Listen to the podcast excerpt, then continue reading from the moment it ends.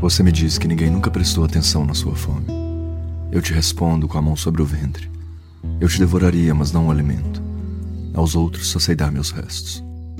Assuma uma postura altiva e esguia. Estamos numa dança, embora não pareça. Uma dança é uma repetição de pés, mas aqui pisamos tudo pela primeira vez. É maio de 1968. A vida é um massacre. É manhã de abril no Brasil de 64 e ainda é possível ser feliz por mais um minuto. Certas vezes tenho vontade de te contar sobre o que não amo, de te apresentar um diário não do que odeio, mas do que nunca cheguei a gostar. Muitas vezes gostaria de escrever seu nome ali, mas faltam páginas. Reguei a terra com seu suor para que Eros pudesse renascer como uma flor. Certas flores são comestíveis, nos diz este documentário na TV. Algumas delas com a boca. O alimento da vida são outras vidas.